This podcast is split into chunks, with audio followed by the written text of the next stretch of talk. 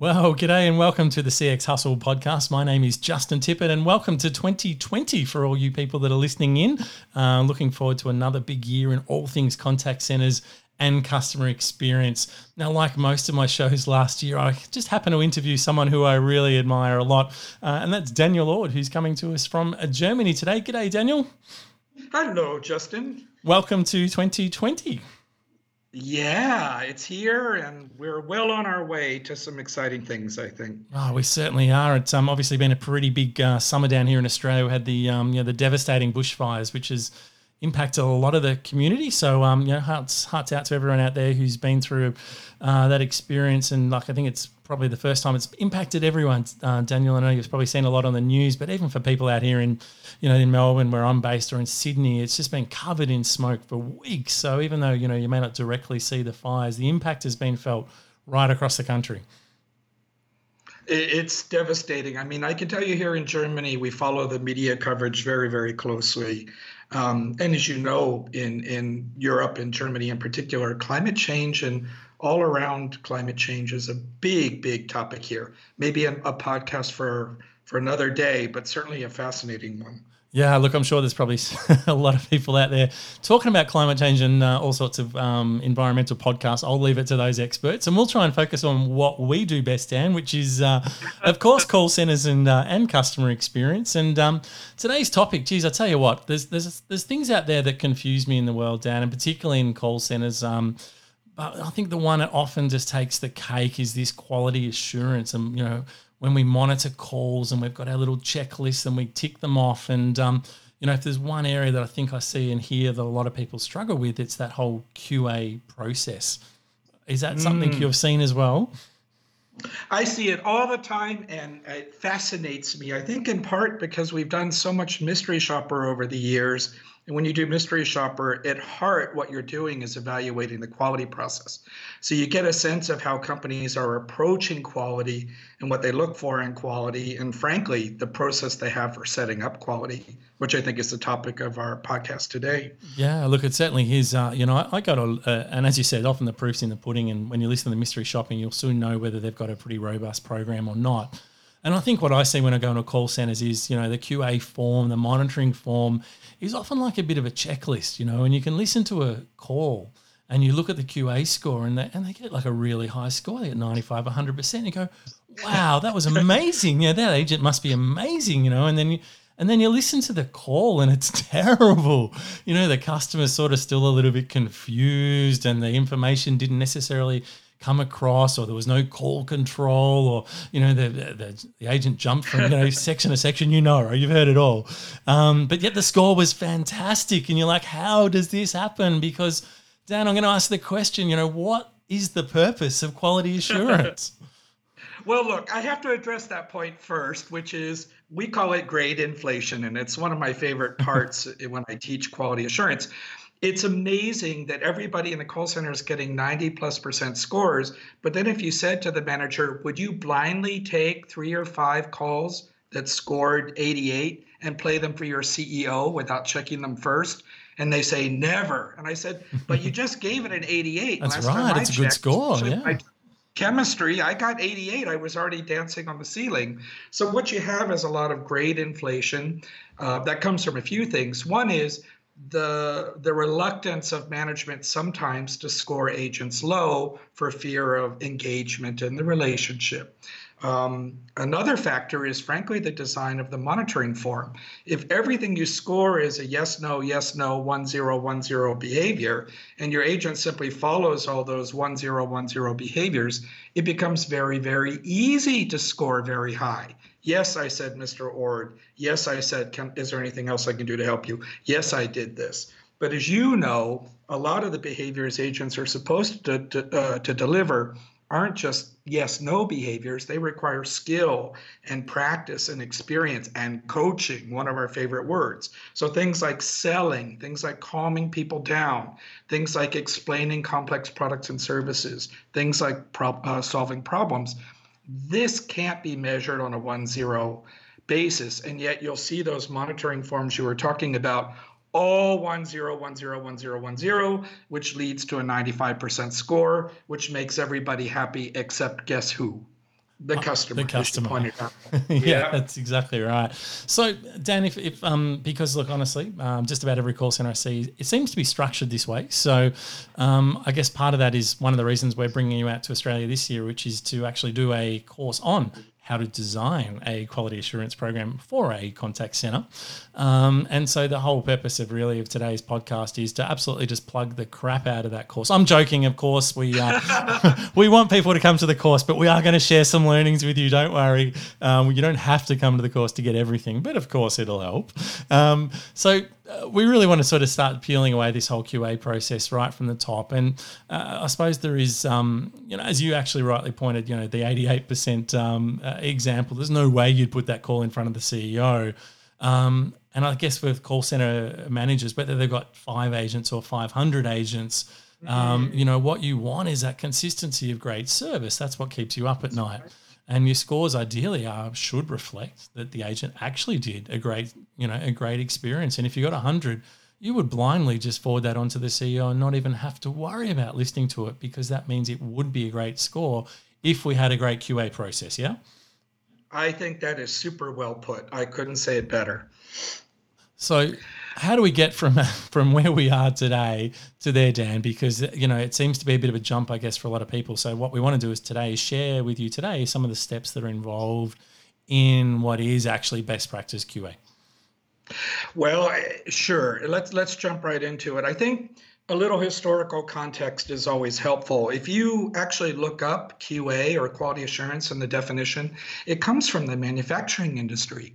And the whole point of QA in the manufacturing industry is to reduce defects. So what always goes through my mind is if you see those videos, I used to see them on National Geographic Channel or, or public television of a BMW factory or a Mercedes factory, you know, with the, the robots going by and all the people wearing white lab coats and brushing their hand across the finish and making sure the windshield wipers aligned perfectly so that when it comes off the assembly line, it truly is a BMW or it truly is a Mercedes that's where this quality assurance thing really came from and it's about eliminating defects. So i think what happened is that concept really hit the contact center industry. I don't think for the better by the way because the moment you see quality assurance people sitting in a corner ticking boxes what they're probably doing is looking more for defects so it's about preventing problems and there's nothing wrong with preventing problems don't get me wrong but you know, I had a great cheeseburger yesterday. I went to a restaurant, I ordered a cheeseburger. The cheeseburger came, I loved it. At no point in my conversation with my partner did I say, I'm so glad they didn't screw up that cheeseburger. you know, I wasn't sitting there waiting for the defect. I was sitting there going, This is an awesome cheeseburger. They actually made it American style here in the heart of Germany. Ooh, I want to come back here. So yeah, I get we all want to avoid problems, but if you build your entire QA process around eliminating defects, I think you're missing the entire purpose or value of what a quality assurance program can do. Yeah. So you spoke about, um, you know, there is a bit of a process, and I know in our course we're covering off six modules. So I think we'll use that obviously as a bit of a guide to today in terms of how how to actually go about it. So step one, Dan, is um, is really understanding uh, a performance culture. Can you talk us through, you know, what that actually means and the importance of it? Yeah, I think at the end of the day, we're talking here a lot about what we would call human assisted service, Justin. Quality standards also apply to non human assisted service, for example, chatbots. But let's put that whole chatbot thing to the side. We're talking about the folks that are doing the live chats and the social media posts and the and the telephone calls because every article I'm reading still says telephone is number 1. So I think you and I have a similar experience in that don't think that the voice channel has disappeared. And when we're talking about working with human beings who we hope and want will deliver great quality to our customers, that involves appropriate performance management. We have to describe to them what great performance looks like. We have to help them reach those levels of great performance. We have to understand the barriers to reaching those levels of great performance.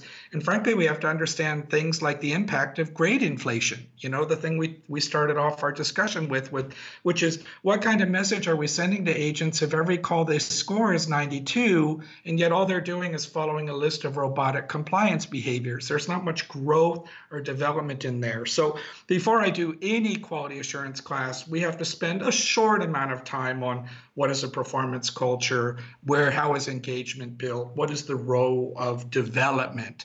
Because I think when you're talking about bringing an agent up to speed, obviously you've got all these systems and processes and products but i think you and i are very focused on the communication aspects. How do they speak? How do they say? What do they say? Are they representing the brand? Would our ceo like this call? I guess if we had to bubble it down maybe that will be our test phrase for today. Would our ceo like this call or not? Yeah brilliant. Like it nice and succinct and it's a good litmus test to ask isn't it? Um, Module two, um, deciding on what kind of service you plan to deliver. Yeah, and, and, you know, just I'll take one step back here and say I'm so glad you're kind of stepping through some of these these modules in the course because I think the quality assurance process is as robust and important to a contact center as what we would typically call the planning and management process. The planning and management process is where you do all your great forecasting and your Erlang C and your shrinkage and all that stuff we don't need to talk about today. But anybody in operations is going to tell you, Dan, I know I do this first, I do this second, I do this third, I do this fifth, and I do this because this process works. Well, I think we have to start looking at quality assurance in exactly the same way. The, the, it's a very robust process, and each step really matters. So, you just asked me about step two what kind of service are you going to offer? Here's the test question. If I went to your agent and said, Hey, can you tell me what kind of service do you offer or deliver around here? Would they be able to answer? And the example I always use in the course is if you go to an ice cream store, you're going to have 89 flavors of ice cream rum raisin and chocolate this, that, and strawberry this and that. And, and I think service is exactly the same thing. You're going to have 89 different flavors of service, and your agent should be able to describe I work here at a government regulatory authority. The kind of service we deliver around here is blah, blah, blah, blah. Whereas over here, I work in a mobile phone company. The kind of service we deliver around here is X. And yet, I have not experienced once in my career yet where an agent can accurately sum up what kind of service they deliver around here. And that's a bit sad. So, this involves creating what's called a service delivery vision at a management level and then delivering that through everybody that works with you. Yeah, yeah, perfect. Love the uh, love the ice cream analogy. Anything that involves ice cream, I typically love. Dan. it seems to work. I mean, we're yeah. I mean, really, we think many, many times about which flavor of ice cream we want, but we tend not to think so often about what kind of service we deliver. And I'm sorry, but saying the customer's name three times doesn't describe a style of service. It, it, it, describes a very robotic behavior, which some centers are still following. No, but it gets you a tick on the checklist, Dan. That's it. You see, can you see how this is all kind of self fulfilling? so by the end, you can go to your bosses and say, well, we're scoring 95% quality. And most bosses don't have time to listen to calls anyway. So everybody's happy. I guess, and again, I'm not being critical here because, you know, I've lived it and breathed it myself too, but ignorance can be bliss. If nobody's actually listening to the conversations or reading the live chat transcripts, you really have to wonder about the level of quality that's being delivered out there across all those hundreds of interactions. So yeah, absolutely. So continue on to module um, two, Dan, and that deciding what kind of service you plan to deliver. What would you add to to that? I would add to that that once you come up with that statement and set of principles, then it becomes a lot easier to select what I call your performance standards for your monitoring form. So, performance standards are things like your greeting and your empathy, your tone. But but I spout them off because I see so many forms. But the reality is coming up with the right ones, defining them, giving them a measure of weight. Do I measure this as a 1 0? Do I measure this as a 3 2 1?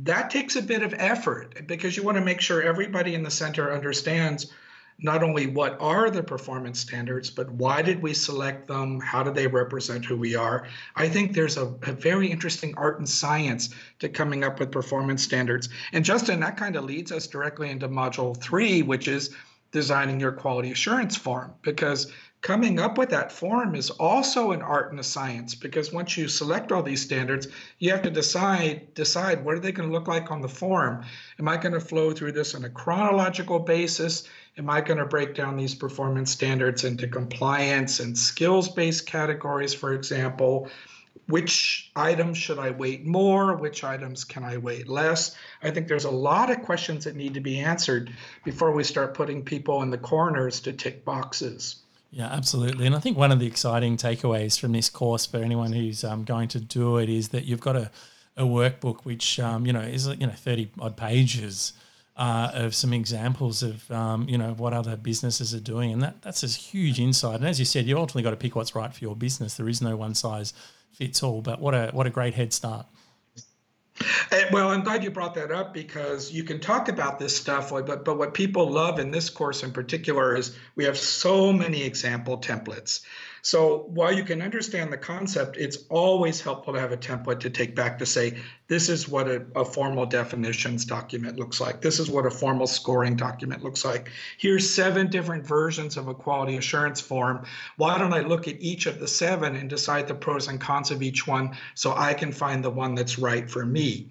Because as you know, Justin, sometimes the decisions you're making on contact centers aren't right or wrong decisions they're pros and cons decisions.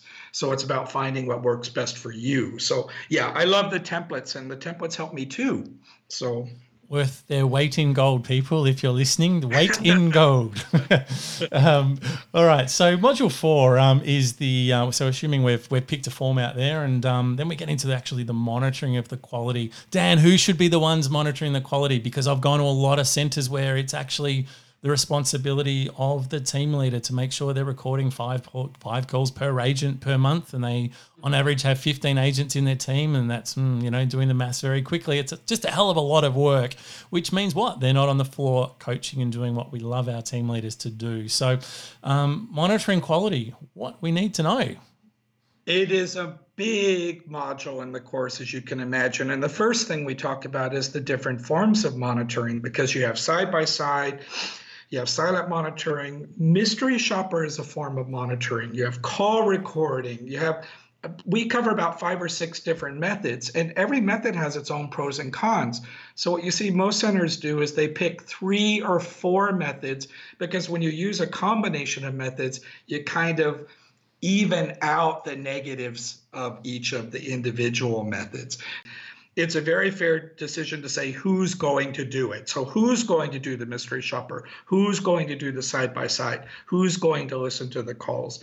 And what I typically see is you have a QA responsibility and a team leader responsibility. Now, I have to be a little bit careful here. If you're a big center, you probably have a dedicated QA function. You have people that are specialized in doing this, this is their entire job. If you're in a smaller center, you probably can't afford a dedicated QA. What that basically means is your team leader is wearing two hats. They're going to be a team leader and they're going to have to take on some QA responsibilities. They just can't do it at the same time. But in the smaller centers, obviously, look in a perfect world, we'd have a separate QA team that do these and maybe the team leaders do one or two. But there's obviously a lot of smaller centers out there where often that's not possible. Um, and I guess it does lead us into that module five, which is the role of coaching, because once someone has done the scoring, of course, at some point we've got to give that feedback to our agents. So I'd love to spend a bit of time talking about how you see that playing out. Okay, and this this probably is, in my experience of running the course, when we reach this part, it's the biggest eye opener. So I guess I'm opening the Christmas present a little bit early here, but let me see if I can do this in a in a summary format. What your QA folks or your QA function is really good at is being what I call the Supreme Court of Quality. Once they've got that monitoring form, yes, they listen to the call or read the live chat and they tick the boxes. Notice you and I are not anti tick. We're kind of anti tick for purposes of finding defects and using a form that's not been well designed. But once the form is well designed, QA should be doing the scoring. I look at it this way if you enroll in a university course, the score is your final exam. You get a final exam, here's your grade, blah, blah, blah. I think the mistake that's being done out there is people are using that form and thinking it's a coaching tool. So they think once I mark it as 88 or, or 73 or 92, I can carry it over to the agent and use it as a coaching tool. But that's actually not true because a score doesn't improve performance. I, uh, think about it back as a university exam. When you took that exam and the professor passed the paper back to you, or the teacher passed the paper back to you, the teacher didn't lean over at your desk and say, Now I'm going to coach you on your exam. No, the exam was representative of your performance at this point in time. So, what happens with coaching is there's another form of coaching we call helping coaching, which is usually done by the team leader. And the team leader will listen to the call and then they'll walk over to the agent and say, I'd like to help you. There's no form here, there's no score here. I may have a document, you know, just to put down that we had this conversation, but here are the things I think you did really well in this call. And here's the one, two, or three things I think you can really improve. Once you take the score out of the picture, you'll find that the relationship between the person who's listening to the call and the agent will improve because when you score someone, you're judging someone.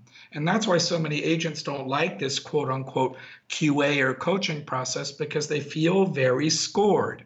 So I'm a big fan of yes, you still need to score, maybe five a month. That seems to be the minimum. I've met some people doing up to 10 or 15 a month, but I agree that's very time consuming. But what you add to that five per month is I actually sit with my agent once a week. I actually sit with each agent twice a week, and all I do is help them.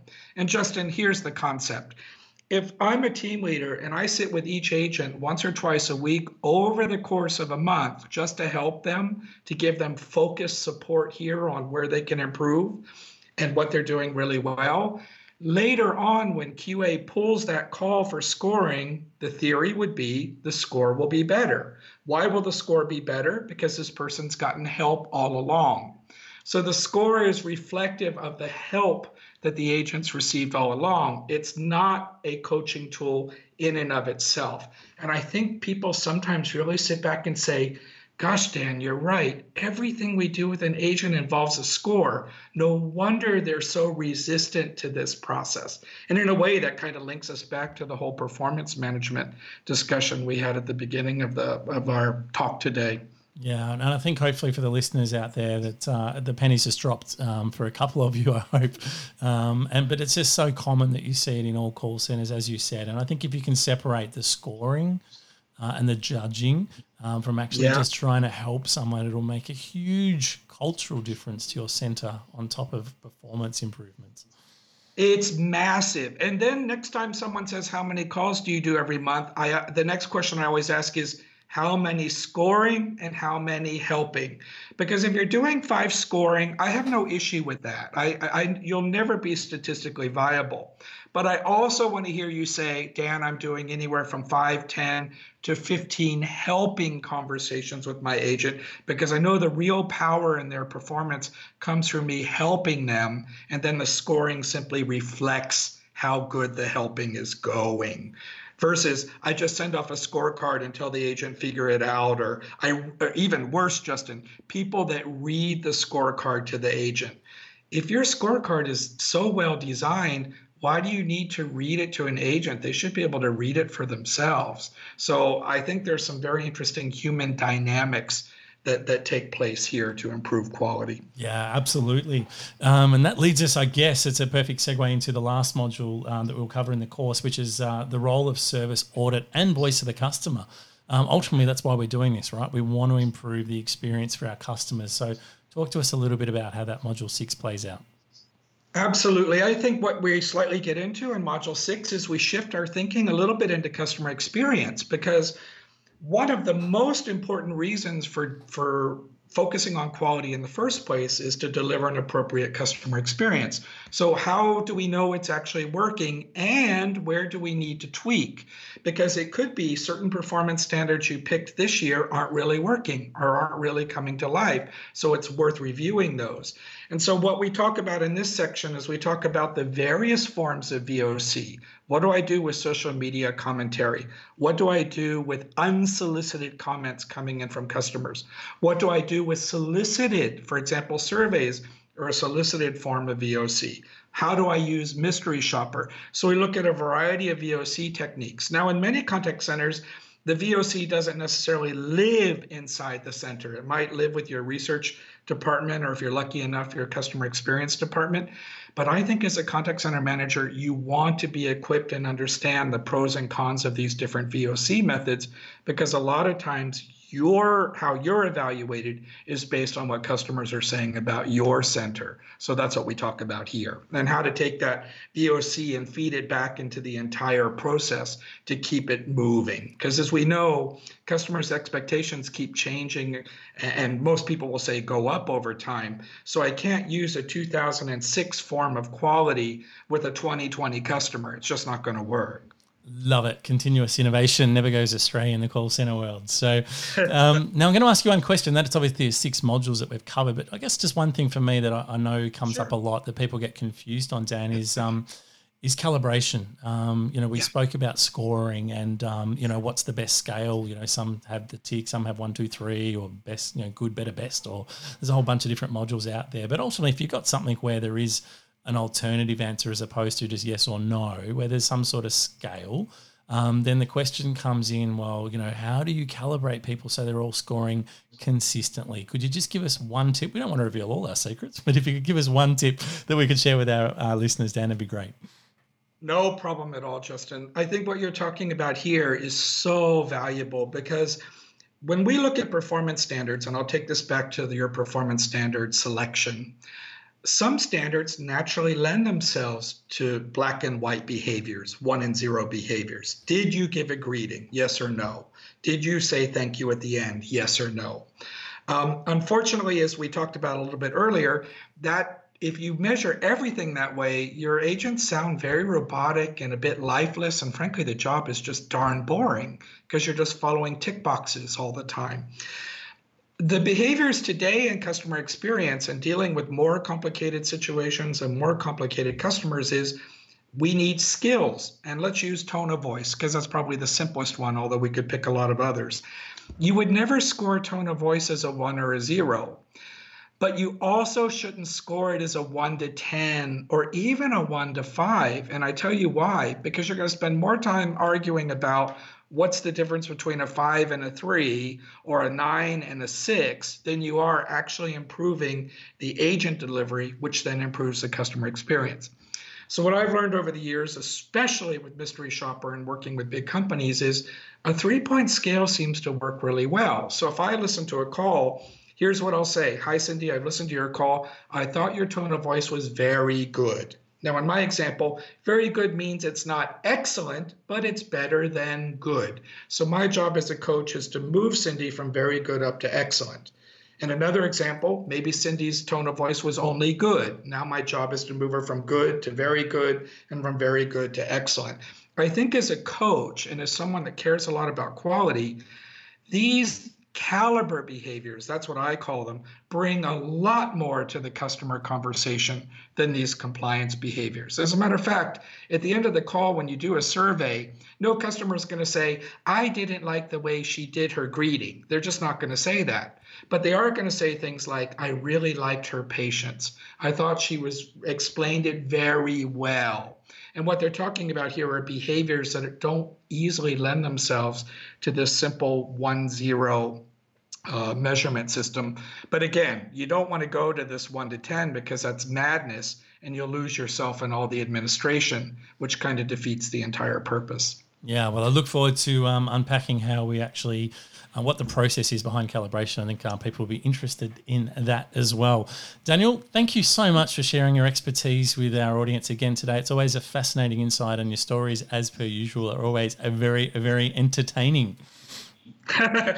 Yeah. Well, this is our style, Justin, because I look at it this way. The work is hard enough. I mean, we can take the work seriously, but not take ourselves so seriously sometimes. And I guess for me, it's about living and breathing that. But thanks, you. It's always fun to chat with you. No, awesome, mate. Now, if you are listening, the course is coming up in April this year, uh, 2020. So on April 20 and 21, it's going to be in Melbourne. Dan's down in Melbourne running a few courses. Uh, this is the first time we've brought this one to um, to Australia, and the reason is I just think there's a huge need out there from everyone that I talk to in contact center land, and uh, I think you're going to get an enormous amount of value uh, out of sitting in the course for a couple of days, and of course getting that um, your hand on those templates as well, which I think everyone will find. Uh, is a very useful weapon. Daniel, always lovely to talk. Cannot wait for our next conversation where I think we were just talking earlier. We might uh, tackle um, things about customer experience and just where it's actually heading in 2020. I think we've got some good podcasts coming up this year, and I look forward to meeting everyone in April. Awesome. Thank you, Dan. Uh, thank you, everyone, for listening, and uh, we'll catch you on the next CX Hustle podcast. Bye for now.